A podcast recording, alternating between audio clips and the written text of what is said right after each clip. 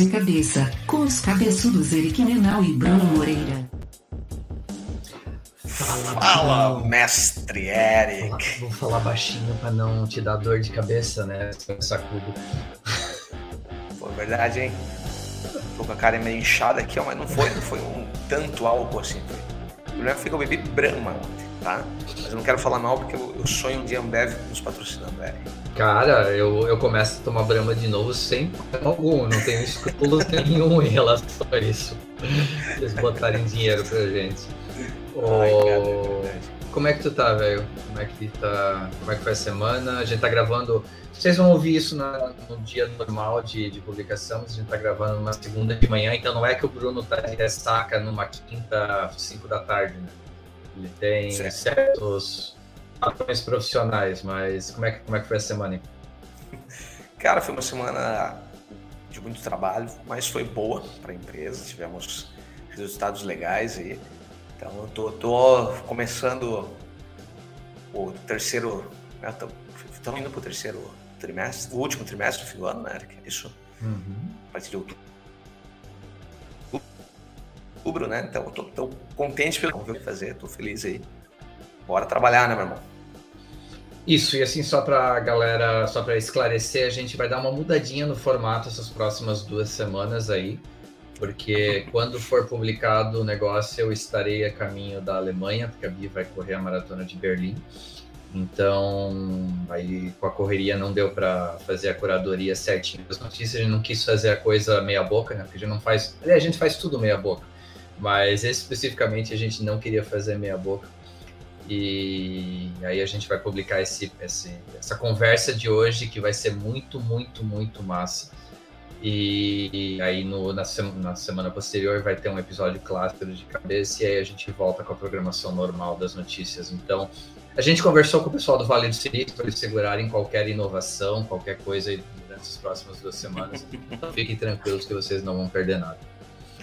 Perfeito. E hoje o assunto, cara, vai ser muito legal, como você disse, Eric, porque nós vamos falar sobre eventos, nós vamos falar sobre cerveja e vamos trazer aqui para conversar conosco um velho conhecido aqui do, de cabeça que já participou e que tem muito para falar para nós porque a área dele, a área de eventos, né, foi uma das principais prejudicadas né, durante a pandemia.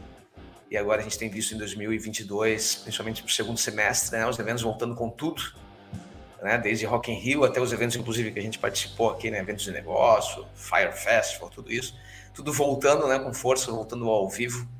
Então a gente quer entender um pouquinho mais, por isso vamos chamar para conversa aqui o Cleiton Rames. Fala, Cleiton! Fala, Cleiton! Bom dia, agradeço o convite aí.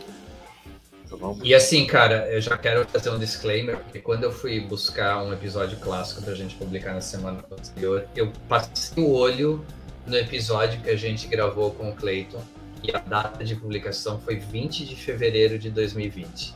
E aí o Clayton ah, falando de como o mercado de eventos estava bombando, tudo que estava acontecendo. E aí aconteceu um probleminha, né, cara? Aconteceu um pequeno depois. probleminha. É então, assim, se surgir uma nova, uma nova pandemia, aí a gente não tem certeza por correlação que o de cabeça é o culpado. Não me mais, por favor, depois desse susto aí. Cleiton, lembra, lembra para nós aqui, né? Ou lembra para os nossos ouvintes aqui exatamente o, o que, que o Cleiton faz aí da vida, por favor. Legal. Hoje eu sou produtor do Festival Craft Beer, né? Um festival itinerante de cervejas, é, gastronomia, bandas, e que oferecem para, é, experiências paralelas também, né?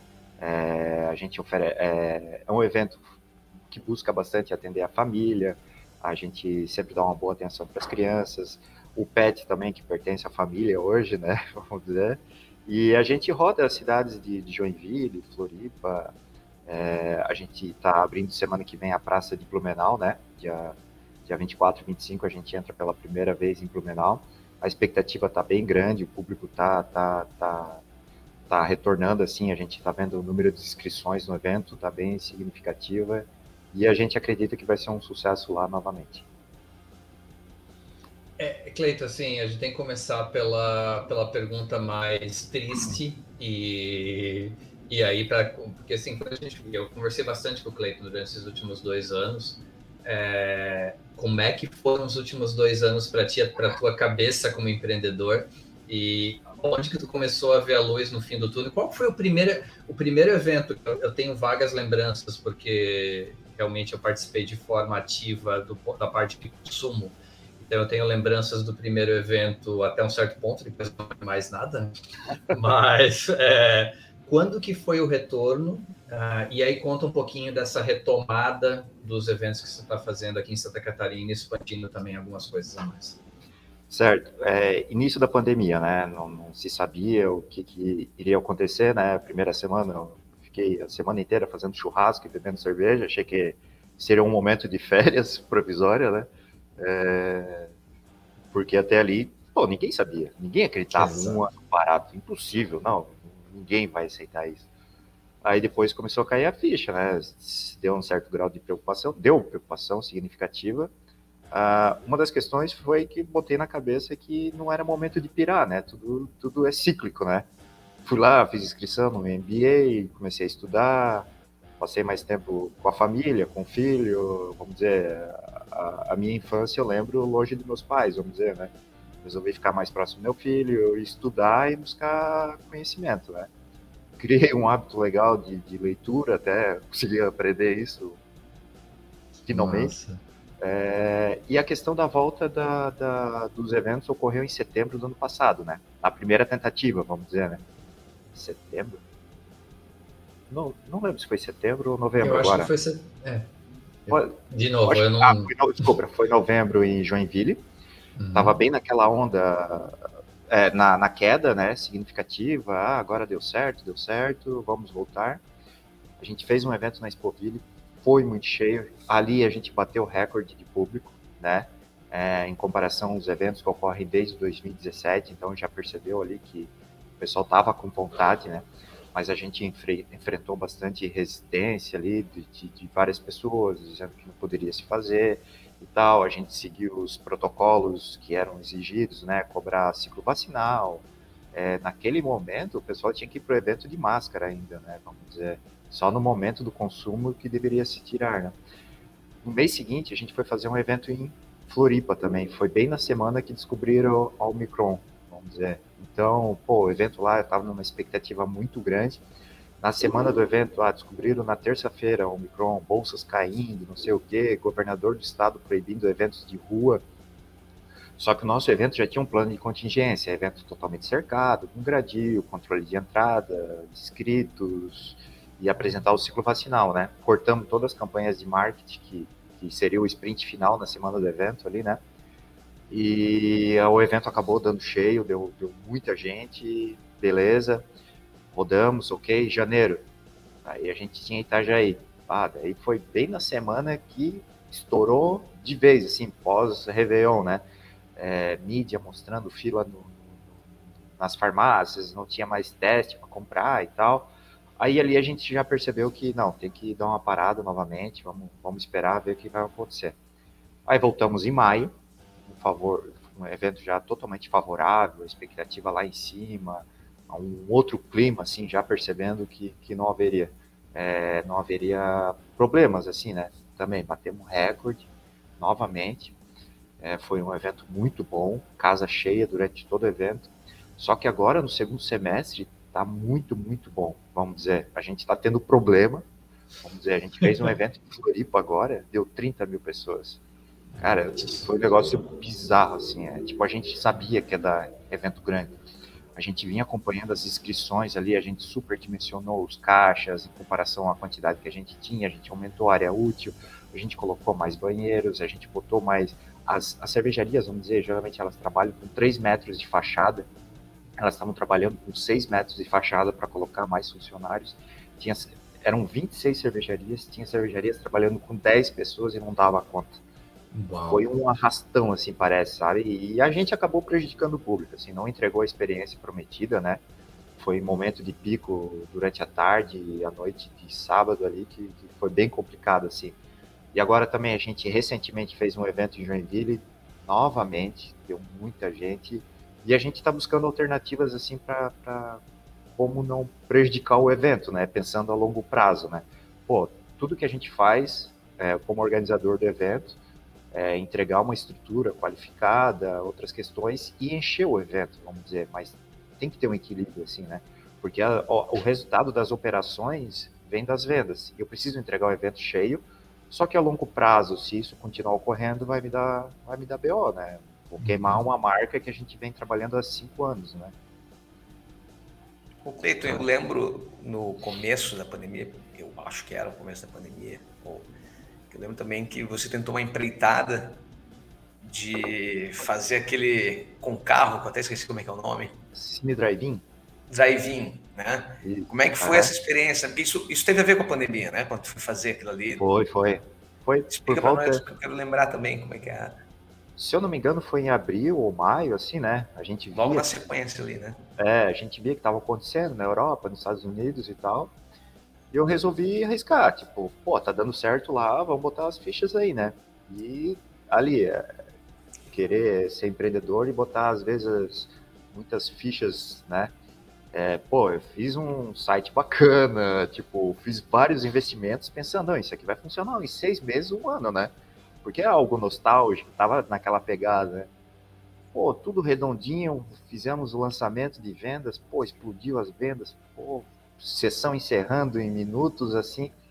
Na semana do evento chega uma cartinha do Ministério Público, recomendamos a não realização, não sei o quê, porque não existia um entendimento ainda, né? Tudo, Verdade. qualquer coisa, sair de casa, o cara pegava o vírus, vamos dizer, né? Existia um certo uhum. grau de preocupação e tal. Aí naquilo ali já deu uma esfriada, assim, né? Daí muita gente pediu devolução, ficou estressada e tal. Daí, pô, a gente conseguiu voltar, eu acho que dois meses depois, se eu não me engano. E daí já tinha perdido o brilho do negócio, a gente fez, trabalhou dois finais de semana e encerrou o negócio.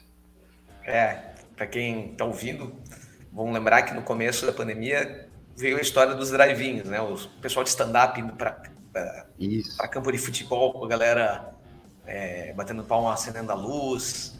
Cara, isso vai ficar para a história, né, cara? As coisas, como é que a gente passou por essas coisas aí nos últimos anos, né? E, e acompanhei essa empreitada do Clayton aí. É, porra, eu lembro que, que, eu, que eu tava conversando com o Clayton, assim, né, no, no WhatsApp ali, de bota isso para rodar, bota aquilo ali, não sei o quê. E a, o trabalheiro que o Clayton teve, que era ah, o filme, né, que ia passar, sei lá, de volta para o futuro, que fosse o, o tanto de direito que tem para conseguir fazer isso, fazer um drive-in, o Clayton dizia, esse já não pode mais, esse não sei o quê. Cara, e daí, pô, eu, a gente falava lá na, na agência, né, que nós estávamos ajudando o Cleiton só a fazer a parte de comunicação digital ali, e, o, e toda hora o Cleiton tinha que mudar alguma coisa, porque vinha uma lei diferente, que estava todo mundo aprendendo isso. junto, né? A gente foi esse Cleiton Guerreiro, cara, o bicho tá se empenhando pra caraca pra fazer o negócio só paulada, né, cara? Ah, tinha a questão dos direitos autorais, verdade. Daí, tipo, toda semana ou com frequência mudava, né? Ah, as regras ali. Pô, e era caro comprar o direito autoral de um filme, né? E como é que foi? E assim, ó, e o drive-in morreu por um grande boicote da indústria do cinema mesmo, né? É verdade. Que as, a, os, o mercado de cinemas começou a pressionar distribuidoras de filme a não liberar mais. Pode ver, não existe mais drive-in. É Zerou verdade. tudo. Nada, cara. Zerou Tinha um monte, um monte de referência, né? Então, isso tá acontecendo isso. lá, não sei onde. Cara, morreu tudo, velho. Incrível, né, cara? Que, que por protecionismo, por questão de protecionismo, eles zeraram tudo mesmo. É, e um mercado que hoje em dia sofre com streaming, então, tipo, deveria, querendo ou não, eu acho que a, a, o drive-in acabaria ajudando o próprio negócio de cinema, né? Voltar à experiência do cinema. Eu, eu mesmo faz um século que eu não vou no cinema. Uhum. Ô, Cleiton, uma coisa que eu queria ver contigo, assim, é, e aí o termo que é, já está até batido, mas realmente faz sentido, que é demanda reprimida, né? Como é que, como é que mudou, ou o que, que você teve que implementar na questão de comunicação que, que você aprendeu durante o período que você não podia fazer evento para começar recomeçar os eventos agora? Como é que é essa questão da comunicação nas redes sociais? O que, que mudou? O que, que você conseguiu agregar para conseguir trazer essa multidão que tem para os seus eventos? Uma estratégia que eu estou fazendo, e até eu vou comentar ali depois que, que eu descobri que existe um nome, é, é a, que o Rock in Rio adota muito, é usar o cliente como multiplicador da informação. Isso já vários livros, várias teorias já mostram como é importante isso a partir do momento que o cliente tem um celular na mão, ele pode ser um distribuidor de conteúdos, né? É, foi essa questão, eu acho que é um, um dos diferenciais que a gente está tendo no evento. A gente vai aprendendo, a, a, gente tem um relacionamento mais próximo com o cliente, com dados cadastrais agora, né? Então eu consigo chegar nele novamente na próxima edição. Ah, Floripa deu 70 mil cadastros, vamos dizer. Então é 70. Estou chutando o um número aqui, tá? Mas foi isso, foi 70 mil, vamos falar. Tá. Deu, esse público não chegou lá porque não conseguia. Da fila, da ponte de Floripa até o evento, o trânsito estava 45 minutos, um trajeto que leva 3, 5 minutos, vamos dizer. Hum, então muita gente não conseguiu entrar no evento. Foi, cara, foi bizarro, assim, sabe? A gente trabalha por isso, mas acaba dando, acabou dando um excesso. E assim, ó, a, a proximidade com o cliente, então dados cadastrais agora a gente consegue chegar nele e usar o cliente como distribuidor de conteúdos, né? É, algo que eu percebi a diferença é situações instagramáveis no evento, sabe? Fazer o cliente distribuir a informação, mostrar que ele está ali, sabe? Ele se sentir é, beneficiado por estar no evento, vamos dizer, e ele querer ajudar e ele querer mostrar que ele está ali, sabe? E isso, pô, depois que começou, cara, a quantidade de mensagens, menções que a gente recebe durante o evento é, é absurda, assim, não tem. Eu contratei uma vez uma menina, a menina quase ficou louca, ela não quis mais participar. não é que não quis participar, mas ela jogou o orçamento dela lá pra cima, tipo, não, isso não, não dá. Cara, tu dá uma atualizada, parece dezenas de mensagens, assim, sabe? É um negócio. E a questão digital, a extensão da nossa comunicação pelos clientes é um fator extraordinário que está ocorrendo, assim. Sensacional. Tu comentou aí, Cleiton, que você foi, então, aprendeu aí vendo com o Rock in Rio. E eu, eu só acompanhei o Rock in Rio de longe, né? Eu acompanhei o Rock in Rio de longe, aqui, TV, né, cara? Essas coisas. É, eu, deixa até eu te fazer uma pergunta antes de tu começar a contar a tua experiência de aprendizado com os caras, que era a, a, tua visão como alguém que promove eventos, né? Foi sucesso o Rock in Rio? Eu, eu tô por fora só assim do, de se foi um sucesso, não foi porque o Rock in Rio sempre é, né? A minha visão é essa, né? Quando eu tenho do Rock in Rio é que aqui de longe é, né? É, e a internet mostrando várias coisas, né? Vários memes que surgiram, aquela menina com a bolsa que não podia entrar com o espelho, ah, do Alipa, né, cara? Aquelas coisas surgindo ali, eu que acompanho no TikTok, né? Mas como é, o, o que, que tu soube aí do Rock in Rio, nessa volta do Rock in Rio, né, o primeiro Rock in Rio pós-pandemia, e, e o que, que tu aprendeu lá com eles? Assim, ó, eu não tinha noção que os caras eram tão gigantes assim, sabe? Eu sempre acompanhava e tal por cima, mas eu não tinha noção um, um número básico, 700 mil pessoas, 1 milhão e 400 ficaram na tentativa de comprar ingresso. Então, 700 mil pessoas no evento, dividido em 7 dias, 100 mil pessoas por dia, dois Rock in Rio de fora. Tipo, na expectativa de, de conseguir entrar no evento, né? E a parte do curso deles ali, para mim é sensacional, assim, eles... Para mim, eu consegui ter certeza algumas questões, né? Às vezes a gente vai estudando, tem aquela questão dentro da cabeça, não sabe porquê, mas é alguma base de informação que tu pegou lá atrás, né? E ali eles martelaram e mostraram o que era aquilo, né? Algo muito interessante é o GC.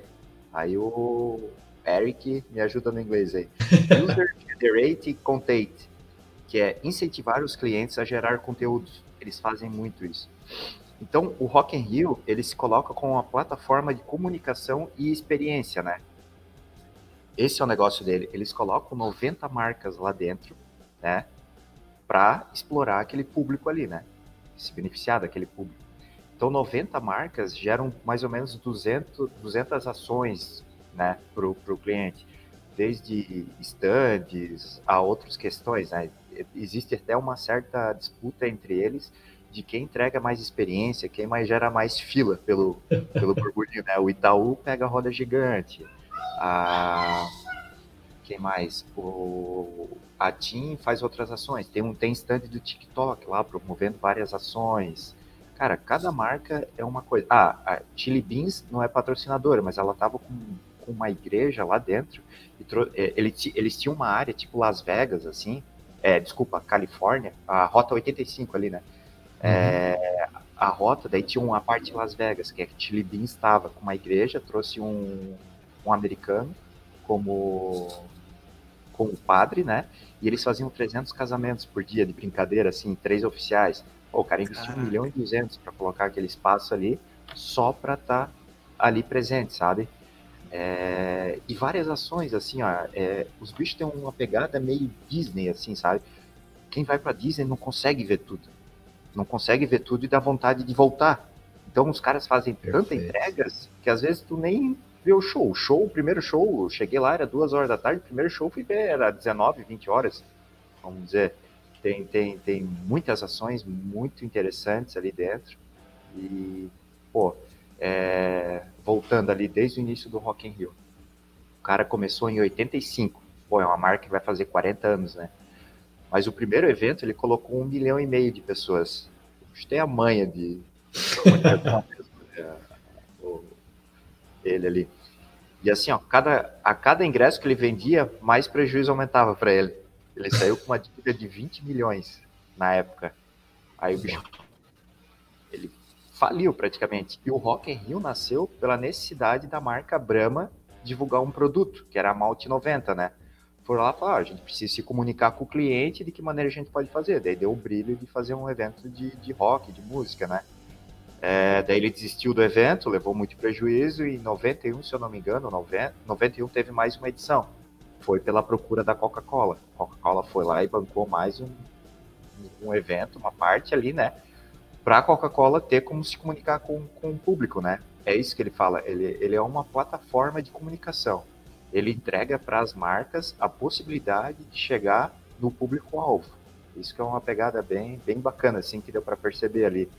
E no curso ali, pô, tu, tu conversa com, com todo mundo ali, né? É, é, é o pessoal da palestra, né? É o CEO, é o cara do, do, operacional, a mulher do operacional, o pessoal do marketing, é, todas as estratégias de, de como buscar patrocínio, relacionamento. Patrocínio, como é que eles vendem? Eles não fazem um patrocínio, um contrato para sete dias. É um contrato de sete meses a dez meses, vamos dizer, né? Então lá, o evento, se é em setembro, o relacionamento das marcas com os clientes já começa em fevereiro. É a Volkswagen lançando um carro Rock in Rio, é o Banco Itaú fazendo um cartão especial, e assim vai. Daí são essas 12 marcas, se eu não me engano, chefe ali, né, que, que fazem o guarda-chuva do negócio, é, se beneficiar da situação. Um, trabalho compartilhado, né. Continuando ali, algo muito interessante, as marcas não é só comprar um estante estar presente, eles têm que oferecer experiência para o público. Daí entra essa disputa. O Itaú vai com a roda gigante, o, a, o Ipiranga coloca uma, duas montanhas russas, sabe? Existe uma disputa deles. E eles têm que gerar conteúdo. Eles têm que fazer a distribuição de conteúdo. Existe o Bunker Now, que foi explicado lá dentro do, do evento, depois eu consegui visualizar até por, por, por influencers visitando esse espaço, todas as marcas, as 90 marcas que estão presentes no evento, levam dois, três, cinco funcionários para gerar conteúdo dentro do evento. Existe uma sala gigante, uma análise de dados instantâneos, assim, é, tecnologia da informação ali, business, intelligence. É, eles vão vendo números na hora, assim, ó, quem que está bombando mais, qual que é a hashtag que subiu e por que ela está explodindo, daí a galera vai na cola, ah, porque esse músico tá, deu certo, e eles vão. E todas essas marcas têm que estar tá lá dentro e ficar gerando conteúdo. Na, na hora, assim, ó, é instantâneo, assim, sabe? Se um cliente está falando alguma coisa, eles vão lá e se comunicam com o cliente, sabe? Existe uma pro, aproximação, uma conexão com o cliente de forma instantânea.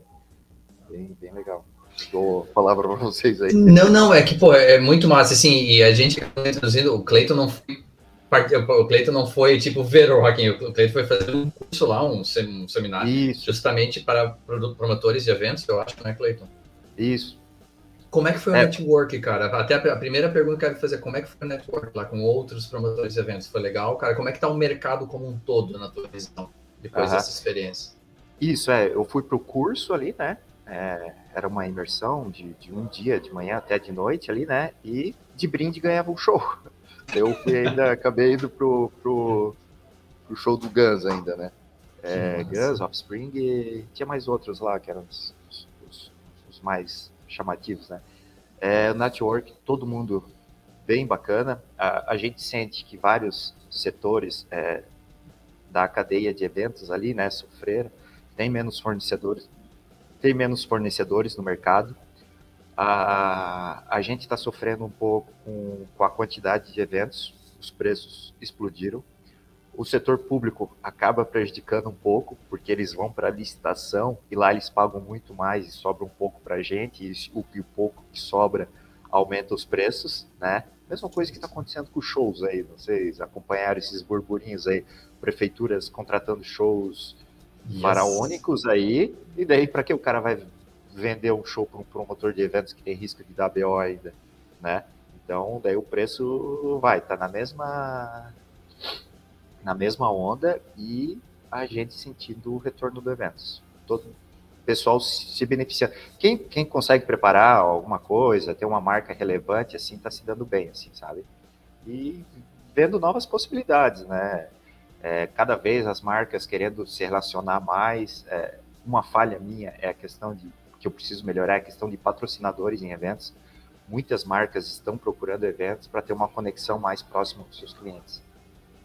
É, é, essa, essa é a segunda parte da pergunta, e tipo, aí o Cleiton mesmo, olhando o evento que você promove hoje, é, tem uma transferência desse conhecimento que você pegou de marcas que não necessariamente são marcas de cerveja, mas marcas que podem oferecer experiência e tem uma relação com o teu público-alvo. Você consegue transferir isso para os teus eventos e trazer experiências diferentes e, ah, claro, agregar o valor à, à receita final do, do, dos eventos que você está promovendo? Sim, é, isso eu preciso começar a trabalhar melhor. Vamos dizer, uma marca de veículos, jovem, família, pode estar presente no evento, né? É, outras ações podem ocorrer, né? Ah, um parque de diversões grande pode estar presente no evento porque a gente tem muita circulação de crianças. A gente consegue criar várias categorias dentro do evento para um conflitar com o outro. Ah, setor imobiliário, famílias que estão querendo trocar de apartamento e precisam de tal situações porque tem uma criança, porque tem um pet, ou porque a família é, é pequena e o estúdio já resolve. É, várias situações podem ser colocadas dentro do evento ali, né?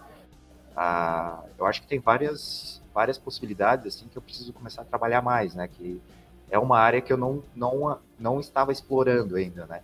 o Rock in Rio, como ele disse, o, o ingresso não, não paga a conta. Por isso que ele começou a colocar as marcas, sabe? Em vez de eu, o meu negócio é sublocação de espaços, né? Ah, tantas cervejarias, tanto food trucks. Deixar de aumentar o preço para eles desse metro quadrado e buscar novas alternativas, né, paralelas para somar o evento. E essas marcas entrar junto para somar o evento também, né? Como hoje as cervejarias, ah, vão lá, capricham no stand para entregar um, um, visual, uma soma ao evento, né? Gerar valor, né? É a mesma coisa, as marcas têm que começar a entrar para somar. Show. Muito bom. Eu queria, eu, eu, é, eu, queria fazer um comentário de publicitário aqui, que o Cleiton fez um comentário que é interessante sobre o, o valor dos shows, né? Serem é, explodidos porque as prefeituras entrando, né? Isso, cara, eu, eu, lembro que teve uma época que, né, quando aconteceu alguns escândalos, né, políticos relacionados a, a, a tipo mensalão, eu lembro que sempre tinha envolvido um publicitário, né?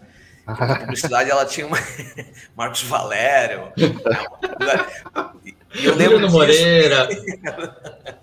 e um dos motivos era porque tipo a publicidade ela tem uma coisa imensurável na hora de medir, né? Do, do, de, mensurável digo de de valor, de eu dizer assim, né, para o Cleito, Cleito, eu vou fazer o teu site, ou, ou vamos pegar outros exemplos, né, eu vou fazer o teu branding, eu vou fazer, vai te custar 2 milhões, mas tem um cara que custa, que cobra 2 mil, e tem um cara que cobra 2 milhões, né, então, eu, quando eu vi isso, quando eu comecei a ver esse negócio indo para os shows, né, pagando, tipo, também é um negócio assim, né, tem o cara, tem o Gustavo Lima, que diz, é 7 milhões no meu show, né, cara, tipo, porque não tem como tu dizer, não, tá errado, não pode custar isso, né, porque é o cara que bota o preço, e se tiver quem pague, né, então, tipo, uhum. é, é, realmente um, um, caminho, né, desses caras de corrupção que pode ser também bem inviável, né, para os caras. Foi só um comentário aleatório aqui, mas que eu, que eu lembrei fiz esse vínculo com Não, que mas a publicidade é vinha fazendo atrás, né, cara? A cobra o que quer, né? Não, legal, Sim. cara. Porra, não. Tem nessa mesmo. É. É, Cleiton, esse curso do Rock in Rio, tipo, tu tem que ter algum tipo de. É, cara, eu nunca ouvi falar nesse curso, né? Nunca ouvi falar nessa imersão e tal. Tipo, é, tu, tem, tu, tu, faz um pagamento para os caras lá, tu faz um, uma inscrição, porque deve ser concorrido para caramba para conseguir fazer, né? Pois é, esgotou rápido. É, tem bastante vagas, mas esgotou rápido. Pô, eu acho que durante a pandemia eu tinha recebido um, algum link patrocinado e tal, e eu tinha me inscrito ali. E, pô, daí chegou esse ano a é, Rock in Rio Academy irá abrir vagas novamente. Pô, só olhei rapidinho já paguei na hora. Tipo, ah, eu vou. Certeza, só vi a grade ali, qual que seria. Porque assim, ó, tem, tem no final ainda, tu pode visitar toda a estrutura de bastidores. Então o cara vai dentro do palco, vai no camarim, sabe? Tem, tem, tem, tem várias coisas assim. E o evento, por si só, assim, a, a questão das palestras. Ah, tá, a gente visita até os, os espaços lá, né? Já, começa numa área, depois vai para outra, porque eles querem mostrar o cenário, né? Que o cenário é muito importante para eles. Conceito Disney também, sabe? Valorização, agregar valor, essas questões, né? E o curso, assim, pô, é muito bom, assim. Parece que tu tá tendo uma aula com, com por partes ali, né? Seth Godin, Godin, como é, eu agora não sei certinho. Tipo, o momento uau. É isso que eles trabalham, né? Aquela questão da, da vaca roxa, né? É, eles precisam entregar mais que o cliente espera. Aí, o, vamos dizer, Gary V, é, tipo o Eric, eu sei que curte. É, é, geração de conteúdo e distribuição, é jab, jab direto ali, sabe? 80-20. Eles geram muito conteúdo e menos propaganda. É, tem um pouco de Kotler ali, da, da, das questões, conexão com o público. Agora o marketing 5.0, onde estica a questão digital, business intelligence, né, que eles usam muito. Pô, foi um resumão, assim, muito massa. É, foi fantástico, assim. Quem, quem é promotor de eventos, eu, eu sugiro que, que faça uma visita e, se tiver oportunidade, participar do curso. Se eu não me engano, tem streaming também para comprar agora, pós-evento. Pô, legal que isso. ideia dos caras, legal. né? Que, que, ideia, né? Tipo, Rock, Rock in Rio Academy. Pô, isso, é. Eles querem, é, eles querem ser uma plataforma de educação também, né? É isso que eles dizem, eles precisam, né? Falando em educação, eles apresentam também muito a questão cultura, né? Cultura, pessoal, senso de pertencimento ali, né? Sabe, não tem como administrar 28 mil pessoas, tem 28 mil funcionários no evento, imagina. Não tem, não tem como. Tem que fazer a galera vestir a camisa e ser parceiro, entender qual que é as, é, as, as políticas deles, né? E, porra, todo mundo que falava assim, pô, é disposto, assim, a resolver a situação, sabe? Muito legal mesmo. Ô Cleiton, e quais são os teus planos para, tipo, último trimestre de 2022, início de 2023? A gente conversou no, no último evento que você fez em Joinville, assim, e o, o legal para mim do, do evento que o Cleiton montou, o último no centro da cidade, foi uma área renovada do centro da cidade. Para quem não conhece Joinville, era uma área complicada, vamos falar assim. Uma área que tem várias lembranças da minha infância, na verdade, né? O prédio da Só Tênis. E, e todo e mundo. Ferinha. Tipo, e aí, Ferinha. E todo mundo é, passava por ali, mas acabou sendo, como várias cidades grandes, o centro acabou ficando um pouco mais abandonado, então foi feito uma renovada. O Cleiton montou uma área legal, e assim, o, legal do evento para a gente, a gente saiu, a Bi saiu correr, eu saí caminhar com ela, a gente pegou, continuou caminhando, entrou no evento, meio que tomou uma cerveja para se hidratar, é, foi encontrando pessoas, foi batendo papo, foi tomando mais um pouquinho. Mas, então, e aí o Cleiton mandou as fotos depois, eu vi os vídeos postados no, no período da tarde ou da noite, é socado de gente, né? Não, não, não, não para se mexer lá. Mas quais são os teus planos agora para os próximos 6, 12 meses? Assim, é expandir para outras cidades, é mudar o tipo de evento? O que, que você tem na cabeça agora para aproveitar o tempo perdido dos últimos dois anos? Aham. É... Estou conversando com algumas pessoas para a gente planejar melhor os eventos, estruturar questão de documentação, processos, para ele começar a ser algo mais escalável, se tornar escalável, sabe? É, a ideia não é ficar só nessas cidades, é se tornar sem fronteiras mesmo, né? E talvez criar processos que eu não precise sempre estar presente. É, criar estratégias com bom, um grupo cervejeiro ou uma distribuidora, um, um, vamos dizer um grupo cervejeiro que tem várias distribuidoras, vamos dizer, existe essa possibilidade. Eu criar um, quase uma plataforma educacional para treinar e preparar essas pessoas para fazer um evento simultâneo em Brasília, outro em São Paulo, outro no Nordeste, vamos dizer, né? É, por enquanto, a gente abre a nova praça semana que vem em Blumenau, né? Estamos há tempo já tentando Curitiba, a gente tem uma certa dificuldade lá, valor de metro quadrado, é, pavilhões, né? Existe uma certa dificuldade, uma legislação da cidade que dificulta entrar eventos em praças, regras de food trucks e tal, acaba inviabilizando. Eu tenho uma sequência de eventos que eu sou parceiro de uma rádio, né? Então eu, eu tenho essa sequência de eventos aí, ainda nesse ano, quatro eventos deles. É, eu tenho mais uma edição do Craft Beer em Joinville, aproveitar esse momento agora de fazer a cada seis meses, depois ele se torna anual. É, festival de verão, a gente está planejando dois, um para janeiro, um para fevereiro algo que eu fazia a cada três, quatro meses, um evento de grande porte, agora eu estou fazendo mensalmente, né?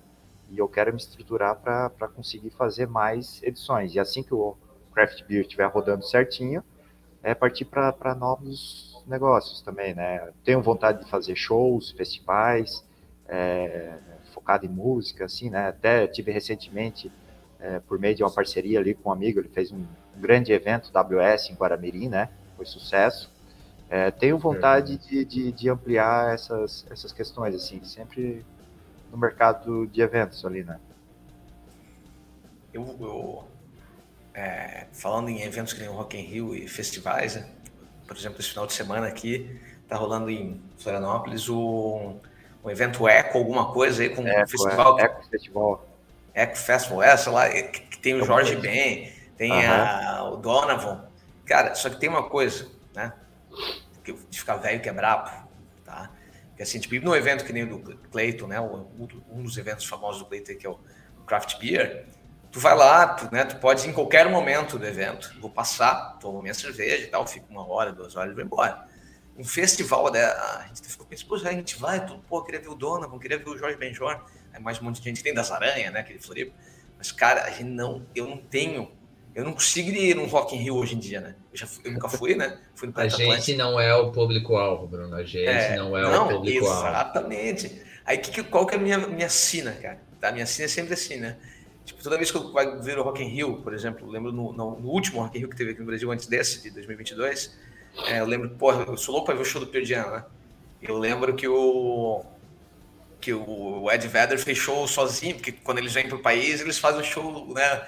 Aí eu, minha cena fica fuçando, né? Que nem agora eu fiquei, pô, saco dona não tem show em outro lugar, né, cara? Tipo, se, se o evento é feito para um público que nem nós, assim, né? A minha faixa etária, né? Que eu tô com 26 agora, inteira, tá com 30, 38, né, Eric? Até 50. Que, pô, dizem que é a faixa que os caras pelo menos pagam no ingresso, né? Tem uma coisa toda. Mas, mas cara, que, tem que ser uma banda, uma né? Tem que ser uma, duas bandas e o cara tem duas bandas, tem que ter cadeira, o cara sentado, né? muita cadeira de roda para nós também, né? pra gente andar lá, né? Porque, velho, como, tipo, é, que eu entendo que o evento que nem Rock Hill é mais para jovem, é óbvio, é um festival que tá ficando o dia inteiro lá, mas que engraçado para nós é tem cara, focado na gente é muito difícil. Então eu sempre fico pensando, pô, eu quero ir para um show lá no, em São Paulo, no Credit Car Hall, talvez, porque eu quero ficar sentado, cara. Hoje é assim, eu quero ir para evento, quero ficar sentado, tá ligado? Mas é isso, só queria fazer esse comentário aleatório aí. Pedir comentário de velho, na verdade, né? Velho berrando para um nuvem, né? É, vai para missa, né? Mas é, vai, para missa. Mas, mas, mas, não é, Brunão e, e Cleiton, assim, é engraçado, durante o Rock in Rio eu tô num grupo de, de WhatsApp de esportes americanos, tal, de outro podcast que eu participo, e uma galera mais jovem, a galera fissurada vendo os, os shows ao vivo, e eles ficaram puto comigo, porque, tipo, a experiência dos caras, tipo, aparentemente o show do Green Day foi muito legal. É, e eu fui no show do Green Day em São Paulo, seis, sete anos atrás, e para mim foi uma bosta o show. E o Green Day é uma banda que para mim tem uma importância grande na minha pós-adolescência, pré-vida adulta. Eu peguei os primeiros álbuns, eu curtia pra caramba, mas eu achei o show coreografado demais. Acho que foi a Budweiser que trouxe na época, não gostei. Mas eu falei para eles, falei, cara, o meu modelo de show, e pegando o que o Bruno falou, e eu não sei nem se o lugar existe mais em São Paulo, mas na época havia Funchal, a Via Funchal trouxe R.E.M., a Via Funchal trouxe Coldplay, eu vi o primeiro show do Coldplay no Brasil na Via Funchal. E é um modelinho de 4 mil, 5 mil pessoas, tipo, com cadeira, Bruno, sentadinho, é, com modelo anfiteatro, que você consegue tem visão do palco, independente de onde você está. Existe um mercado muito forte nisso, mas aí realmente eu acho que é show isolado. A banda vem para um festival que vai receber e aí vai, vai multiplicando um pouco em outras cidades. É, Robert Plant na, no, no, teatro ali em Curitiba foi de show formato ideal para mim, sentadinho. E você pode, aí o motor também pode meter a faca um pouquinho mais. Né? Uhum. E na questão desses eventos, festivais aí, uma vantagem para o produtor é questão recorrência, né? Tu, tu, sabe o público que foi ali em comparação ao show, que às vezes é mais situação eventuais, né? É, e a questão ali de sentar, sempre não, não vai ter. Tu paga um ingresso alto, tu vai querer chegar cedo para compensar, né? Tipo, uhum, duas horas a porta, tu vai chegar ali. Não, vou fazer esse negócio Exato. valer a pena mesmo. É verdade, tem isso, né, cara? Tem, tem, que cuidar, né? A melhor história, acho que eu nunca contei aqui, eu fui num. que foi horrível a experiência do festival, mas o, teve o SW1 em Itu, travou a entrada, foi numa fazenda ah. é, no interior de Itu, você parava o carro na Skin Cariol na época, nem sei como é o. É Grupo Quirim agora, né? É, e aí você, eles levavam um ônibus até esse lugar. Bonito lugar, só que travou tudo logisticamente, mas eu fui ver o show do Rage Against the Machine, que é a minha banda predileta. E tinha uma área, eles tiveram a ideia maravilhosa de fazer uma área VIP para o show do Rage Against the Machine. Cara, vai pagar uma fortuna para estar lá na frente. A área VIP durou exatamente dois segundos do primeiro riff da primeira música. A galera pegou, arrebentou Foi negócio, mano, tudo que é lado.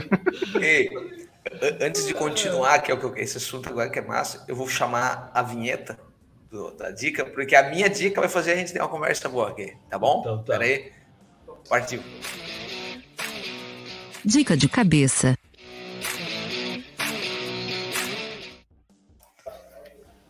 Dica de cabeça, eu vou começar porque, cara, eu vi no Netflix aquele desastre total, o de Stock 99. Cara, ah. um documentário. Não sei se tu viu, Cleiton, isso aí. Cara, assistam, velho. É animal, cara. É animal. É, a história é boa, né, cara? que para quem não sabe, né, o Woodstock aconteceu o festival de Woodstock lá 69, o famosão e tal, né? E em 99, o mesmo, né, os mesmos é, promotores de eventos, né, tentaram criar em 99. Mas aí, o que é legal, cara, desse, desse documentário é que tu pega tipo o time, o, o, o assim, da, da geração, né, o que estava acontecendo em 69 né? Tipo, ainda um, um trauma né, pós-guerra, aquela coisa da paz, aquela coisa. O evento ele foi todo, inclusive o setlist do evento era todo né, focado em paz, as pessoas que vinham comida, né, fazer comida lá em 69, tipo, no evento, não estavam pensando em lucro e tal. Daí em 99 eles vão tentar fazer um evento, chamam o cara, né, é, o, o cara, esse cara do Woodstock, ele tenta tá, temos que fazer um evento, mas agora nós já estamos em 99, né? 30 anos depois, o que, que acontece? A gente precisa chamar um promotor de evento, né? Tipo, um cara foda, que nem o Cleiton, chamar o Cleiton aqui para fazer o negócio. Só que aí, o Cleiton, né? Tipo, o cara que vem fazer lá deles, ele é um cara de promoção de evento, tipo da, da Budweiser, entendeu? É um cara que, que, que vai fazer para ganhar dinheiro o negócio, né? Esse cara vai fazer, é, e eles vão procurando lugares e vão. Bicho, é um, mas assim, é um desastre, cara mas um desastre assim que vai no nível, é, sem spoilers aqui, né? Mas para quem sabe da história do evento, tem estupro, teve gente que morreu, tá? Teve, tipo, gente que ficou envenenada porque a água se misturou, a água do evento era de graça no bebedouro, e ele se mistura com o com a água do esgoto do lugar. É, o, o, as bandas que foram, né? Tipo, porra, aí tu pensa assim, 99, né, cara? 69 que tava pô, o evento tinha Bob Dylan, tinha Jimi Hendrix, não sei o que, daí os caras fazem 99, não, tem que trazer os caras que vão atrair pessoas. Só que tu não tem mais o, o cenário de paz de 69, né? 99 era a galera do. A gente traz o Limp Biscuit, por exemplo, e os caras incentivam a galera a quebrar tudo. Os caras do Limp Biscuit. Eles ficam assim, ah, quebra tudo tal. Aí os caras que estão assistindo o jogo começam a chacoalhar uma, um negócio de. tipo, como é que é? Uma torre de, torre de transmissão que tem no meio, que, que né, que, que, que, filma a parada toda, a galera tem que descer de cima da torre correndo, porque os caras derrubam o negócio. É, cara, é muito bom. Pra, por coincidência, eu, eu assisti bem agora e nós estamos falando sobre isso, tá? Woodstock 99, desastre total, no Netflix. Sensacional, Bruno. É, cara, deixa eu trazer uma última pergunta para o Cleiton. É, como, como que foi, o que que tu aprendeu lá no Rock in Rio e o que que é para ti a questão da segurança nos teus eventos? O quão complexo é cuidar disso, cara? Pois é. Cara, o nível lá de segurança é altíssimo, para variar, né? Deixa eu ver, eu não sei. Eu lembro que a parte de limpeza tem setor público ali envolvido, né? A prefeitura deve ser parceira do, do evento, porque os caras, pô, movimentaram acho que 2 bilhões de economia, né? Se eu não, se eu não me engano ali. Foi, foi violento, né? A parte de segurança é bem legal, não vi nenhuma confusão, nada, nada. Um ambiente bem tranquilo, bem de boa, assim, pessoal parecia do bem, assim, pelo menos, a gente não sabe se acontece alguma coisa. Sei que em blogs, outros canais aí falaram que houve furto, celulares, carteiras e tal. Deve ter uns despertinhos. Também são 700 mil pessoas, né, cara? Se não acontecer alguma coisa, coisa assim, né? É possível, Pô, né, cara? Maior que nossa cidade, né? Meu, imagina, aglomerado é. um percentualzinho pequeno ali acaba prejudicando o evento, né? Mas questão de segurança, assim, ó, porra, ótimo, assim, é, dá uma sensação bem confortável. Oh, legal. E, cara, a minha dica, por incrível que pareça, é mais, é mais amena que a do Bruno, né? Mas, cara, eu tenho que assistir agora esse documentário, agora tu, tu vendeu muito bem, Bruno. Mas eu, eu tô com a minha assinatura do Audible lá, que é o, o aplicativo da Amazon de livros, né, para ouvir livros, né? E eu ouvi um livro chamado This Working Life é, que é, é um podcast australiano, e de novo, quem, quem curte o sotaque australiano, o Audible tem muito conteúdo de, de vindo da Austrália. E é um livro, é um cara, é um livro simples do ponto de vista profissional, mas eu achei interessante porque ele fala muito da coisa. É uma, é uma são duas moças, né? Tem a moça principal e, e que ela foca no podcast delas de hacks para de produtividade, é, equilíbrio, vida pessoal, vida profissional mas ela fala muito na questão de, de mudança de carreira, mudança de emprego. Então, se você está nessa vibe aí de é, quer um emprego novo, ou precisa de uma carreira nova, ou, ou, ou alguma coisa nesse sentido, eu, eu, eu achei que ela, o livro navega bem a questão de não cair para autoajuda, e com todo respeito a quem curte esse tipo de conteúdo, não é minha vibe, é, com dicas práticas, algumas coisas que eu não aplico. Então, foi, foi um livro que passou rápido e eu consegui filtrar aquilo que eu queria, que eu acho que isso é, muitas vezes é muito importante num, num, conteúdo desse. Tipo, você não vai pegar tudo, mas você vai pegar algumas coisas ali que você consegue aplicar na vida prática. Então, This Working Life. E tu, Clayton? Tu com o teu... Que, o bicho tá lendo 247 livros por semana, então... O que que tu, tá tem para recomendar? Eu até aqui, ó, o deixar como sugestão ai, a câmera marketing experiencial, né? Eu acho que é, que é um livro que dá para somar bastante aí quem, no geral, né? É deixar produtos e serviços deixarem de se tornar commodities, né? É, fazer o é, é, é, trabalhar a questão do, do, do cliente, do boca a boca, né? Cada vez mais boca a boca digital vem ajudando é, fazer o, o, cliente se tornar um embaixador e evangelista do, evento, do, do seu produto, do seu serviço, né? Eu acho que esse livro mostra não só exemplos, cases, como mostra também processos, procedimentos, como, como, como conseguir isso, né? Fica a minha sugestão, o livro, então.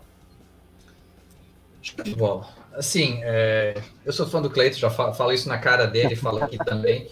É... Ah, me dá altas dicas também. Agradeço Não, mas... altas dicas que já me deu também.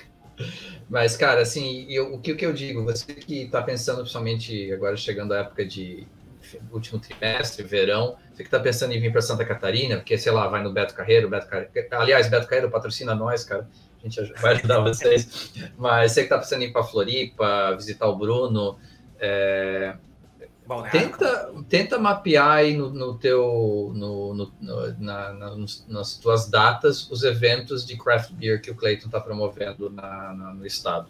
É, de novo, eu sou suspeito para falar, é, conheço também um pouquinho dos bastidores, todo que ele trabalha, tudo que, o trabalho que ele tem, as pessoas, as cervejarias, mas é um evento realmente para a família. E para quem quer curtir um ambiente diferente, tem música, tem tal. Para mim, o que mais fica ah, do, do, do, cuidado que o Clayton tem no evento é a vulnerabilidade dele no início de falar dos problemas do evento que teve em Floripa. E ele, a gente conversou isso pessoalmente. Então, assim, a preocupação em puto, o que, que eu tenho que fazer para o próximo dar uma experiência melhor. Então, Cleiton, cara, obrigado pelo teu tempo. Um sábado de manhã aí. É, daria para tu andar de bike ou dar uma corrida na rua, não tá tão ruim assim o tempo aqui. Mas obrigado pelo teu tempo. Boa sorte mesmo nos próximos eventos e a gente vai vai conversando, mas é, acompanha aí o Craft Beer Festival nas redes sociais, que tem muita coisa legal acontecendo. Valeu, obrigado, agradeço o convite aí, muito legal conversar com vocês dois também. Valeu, Brunão, muito sucesso. Valeu. Água, água e Gatorade, Bruno. Água e Gatorade. bora, bora, é isso aí mesmo. Então tá bom. Valeu, pessoal, e até o próximo. Valeu, galera. Até mais. Oferecimento: Ekite, software de gestão de marketing digital, Spark English Traduções.